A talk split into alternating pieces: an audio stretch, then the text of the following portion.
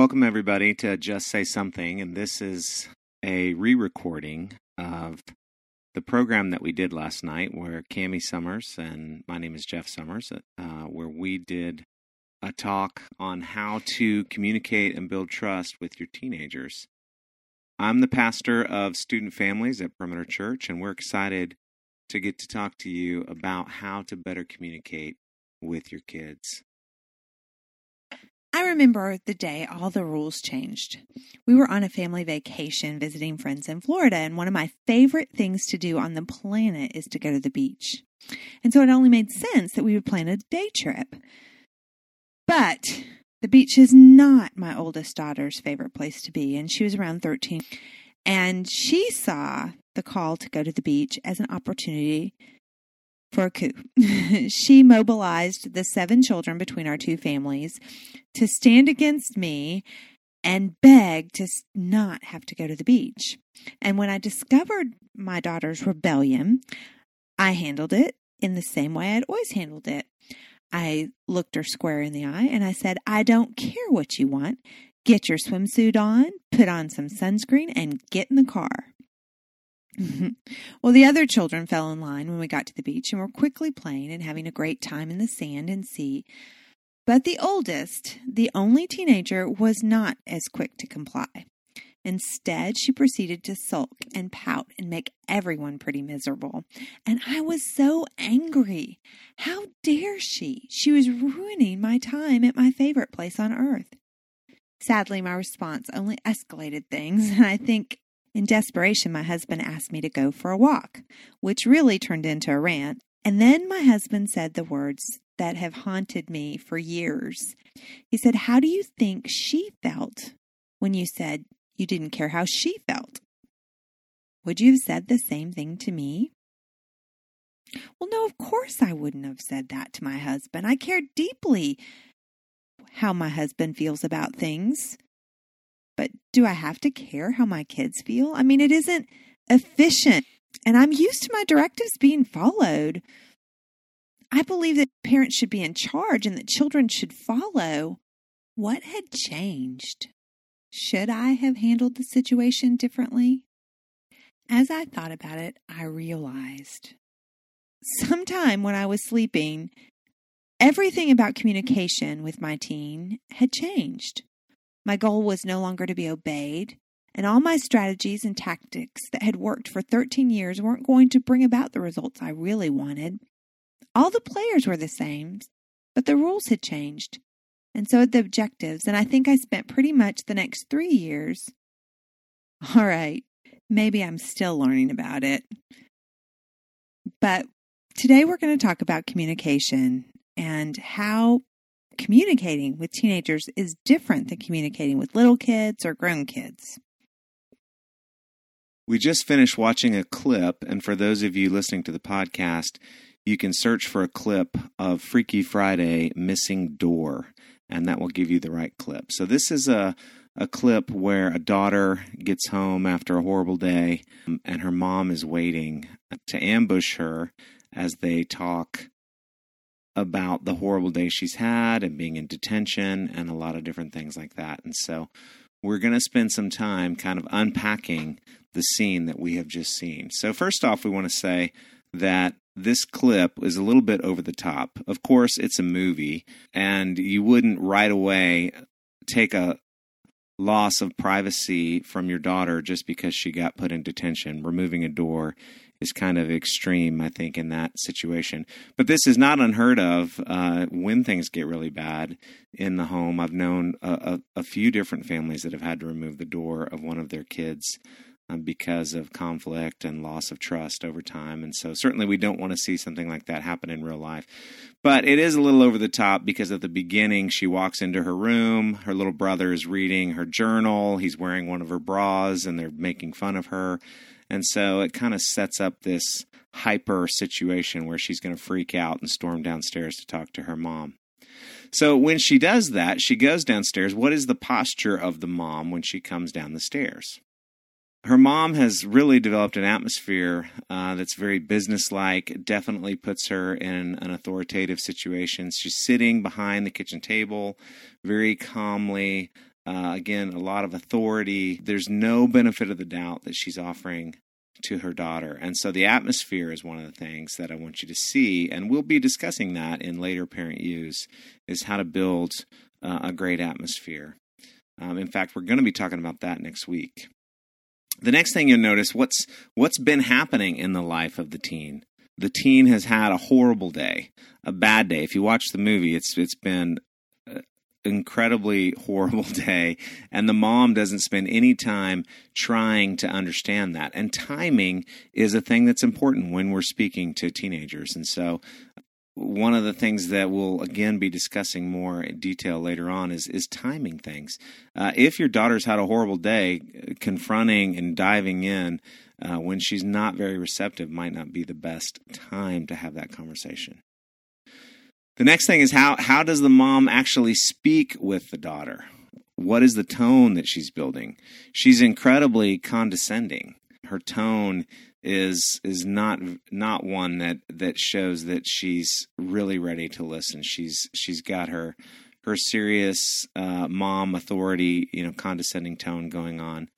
You know, we can't really underestimate how much tone can can matter when we're trying to communicate.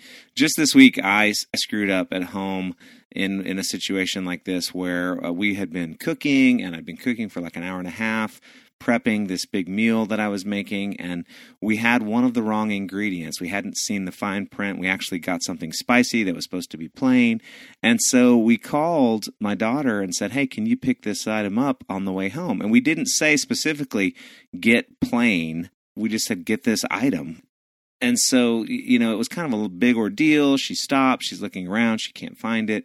She finally gets it. She comes home. And, of course, we look, and she got the exact same wrong ingredient that we already had. She got the spicy instead of the plain because we hadn't made it clear. And I was incredulous. I was just going a little bit over the top uh, when it came to that. And this is one of those situations where those of you that are, are single parents, or maybe your your spouse travels a lot and you're parenting by yourself an awful lot, you are my hero, because it's so difficult uh, to do that. Because at this particular time, when I was using just a, a, a bad tone with my daughter, uh, my wife was right behind her, and she kind of just gave me that look, you know, that said, "Hey, you've got to tone it down, buddy." And, and uh, I was able to immediately kind of back off the tone that I was projecting and start backpedaling and let the tension go down, because my daughter was getting upset, and it was me that was causing it by the way I was reacting to her when she was just trying to be helpful. And so tone can be a big deal. Now, how does the mom listen to the daughter in the clip? It's not really for the sake of understanding. She doesn't have any empathy. She's not really trying to get into the pit with her daughter. She kind of uh, is just wanting to say, "Hey, here's the things I've heard, and you owe me some explanations right now." So she's not listening for understanding. And what is the emotional state of the daughter is something we need to take a look at. She even bursts out, "Give me my door back, or I will kill myself." Now, we we know that the the brain and the way that it operates, the top of the brain is really the part of the of the brain that really all of our emotions are processed in, and uh, it's in the frontal brain, the uh, the prefrontal cortex, where a lot of our decision making and logical decisions take place. And really, when the emotional stuff is happening, the logical part of the brain is not working the way that it should, because the emotion center just takes over. And so, you know, she's not at a time when she's really going to be reasoned with, uh, when she's already at this heightened emotional moment. She's not thinking clearly. She's not thinking rationally, as opposed to the mom in the clip, who is not jacked up emotionally. The other thing we notice is that the mom really already knows all the answers. She's not listening for understanding. She's already decided what she's doing. She already feels like she's in a superior position, and she's clearly communicating all of that. When she finally does get the daughter talking, as she asks the question about the boy, then she rolls her eyes and makes a, a condescending comment about where she met him, and completely shuts down the communication again. So how do we how do we rate this interaction by the mom? Um, she's a therapist who writes books on this sort of thing, in the movie, and I would say it's probably at least a C minus. Um, she's not. It's this conversation with the daughter is not achieving for the mom what she wants it to achieve.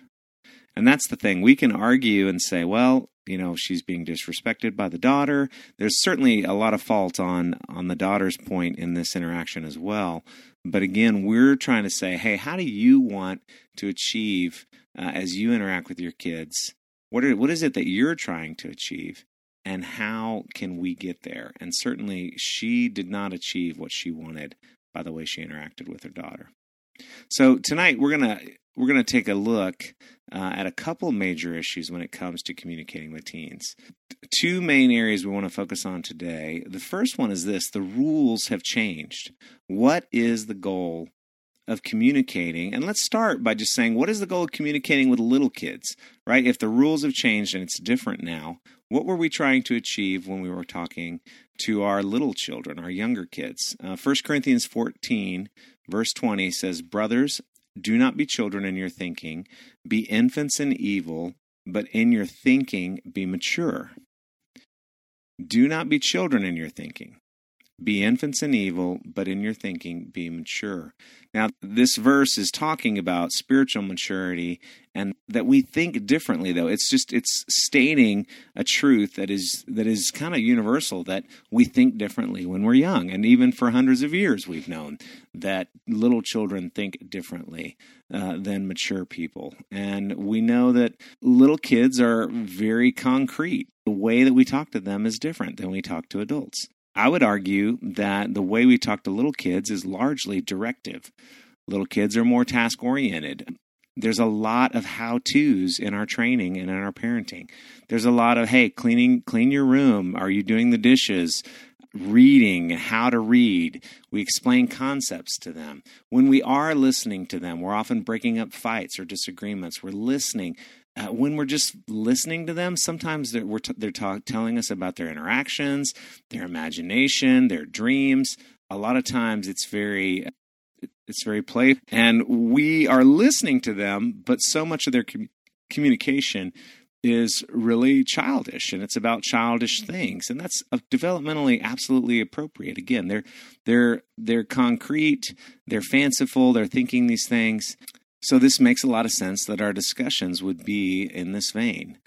Little kids also tend to be so quick to forgive. When we can discipline them, maybe one minute, then fifteen, twenty minutes later, we can be tickling them and playing, you know, and chasing them or, or something that, and having a good time, and they can be quick to forgive. We know that spending a lot of time reasoning with them doesn't work, and it's not usually a focus. I mean, how many of us have been frustrated watching a parent trying to reason with their three-year-old to get him in the car, when really that's the time when they need to say, hey, it's time to get in the car, and be more directive. So years ago, Ken Blanchard, the author of The One Minute Manager, uh, came up with a paradigm of different managerial styles. And so he said, when you're directing an employee, you go from directing, which is telling them exactly what you want them to do. You move from that into coaching them, which is providing a high level of support. From there, you go into supporting them, where they come to you and ask questions, but you're around and available. And then finally, you go to delegating. Now, in management, he says, if you go from directing to delegating, you create disillusioned learners. Now, Randy Pope has applied this to discipleship. Well, what I'm saying is this paradigm can also be applied very easily to our parenting styles. When our children are younger, we direct them a lot, but as they get older, we have to move into more coaching and supporting. But instead of delegating to them, the ultimate goal for us, I'll change that last box to independence.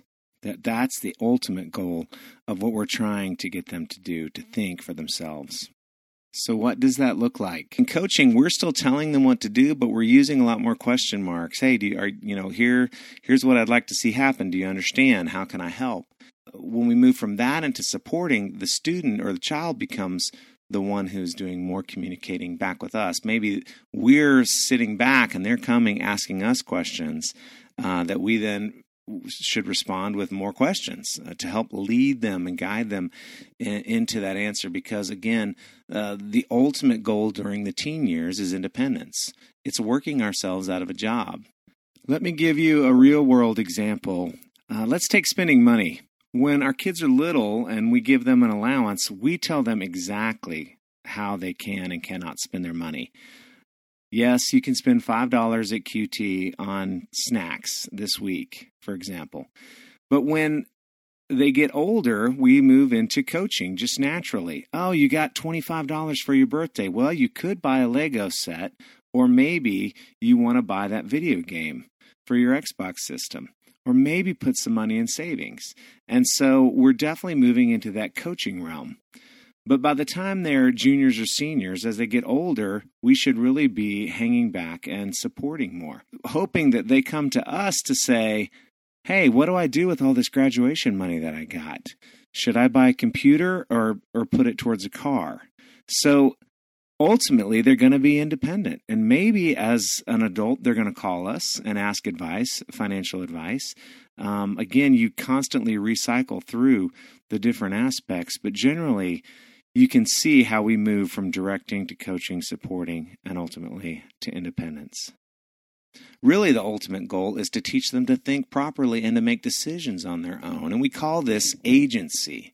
Okay, agency is when your child makes a decision and, and acts on their own behalf. And let me give you an example of this, that this is something we're after. Let's say your child gets a, a poor uh, grade on an exam and, and they're at home and they... And, you know, maybe they, or maybe they look around at their classmates, uh, no one else got it wrong or, or they got it wrong and they don't really think it was fair, but they do nothing about it. They come home, they talk to you, you call the teacher and, you know, fight for that grade. Okay, that is a lack of agency.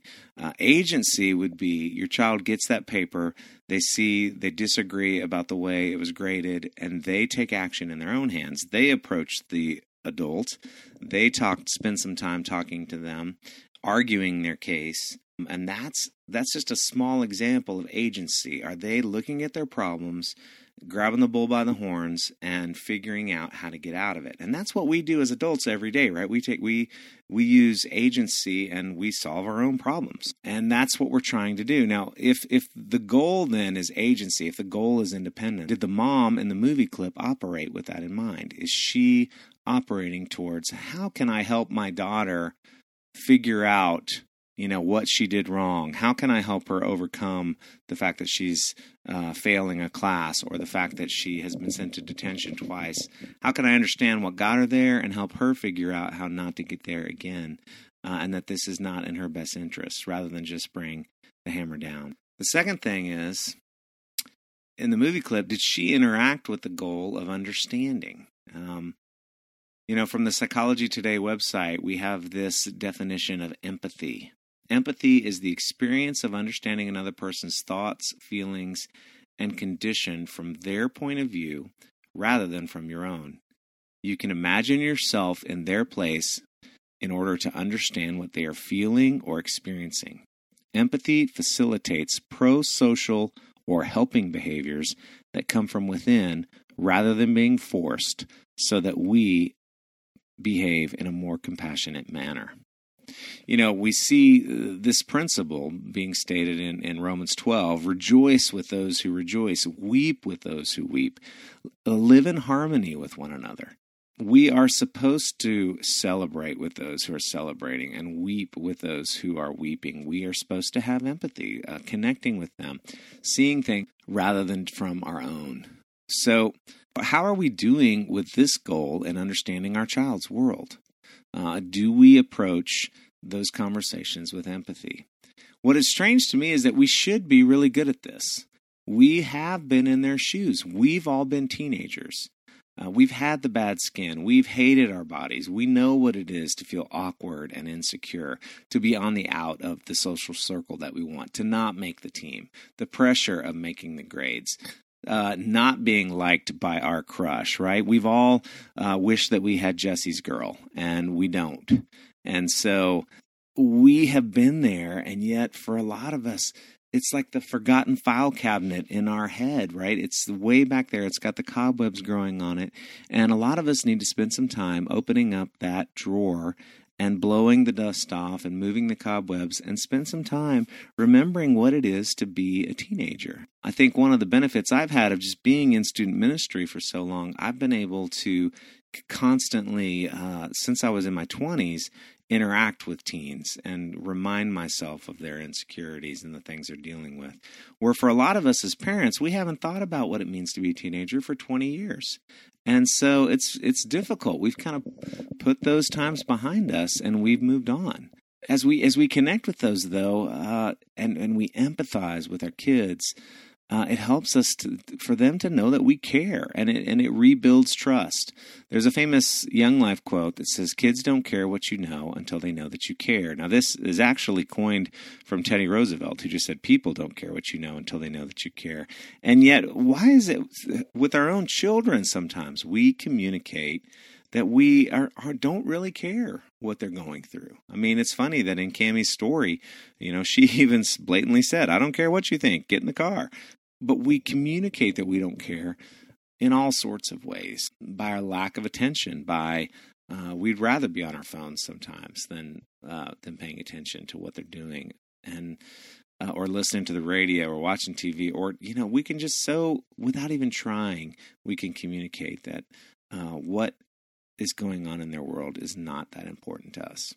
Luke six thirty-one says, "And as you wish that others would do to you, do so to them," right? The golden rule. We have Philippians two, which says, "Each of you look not only to your own interests, but also to the interests of others."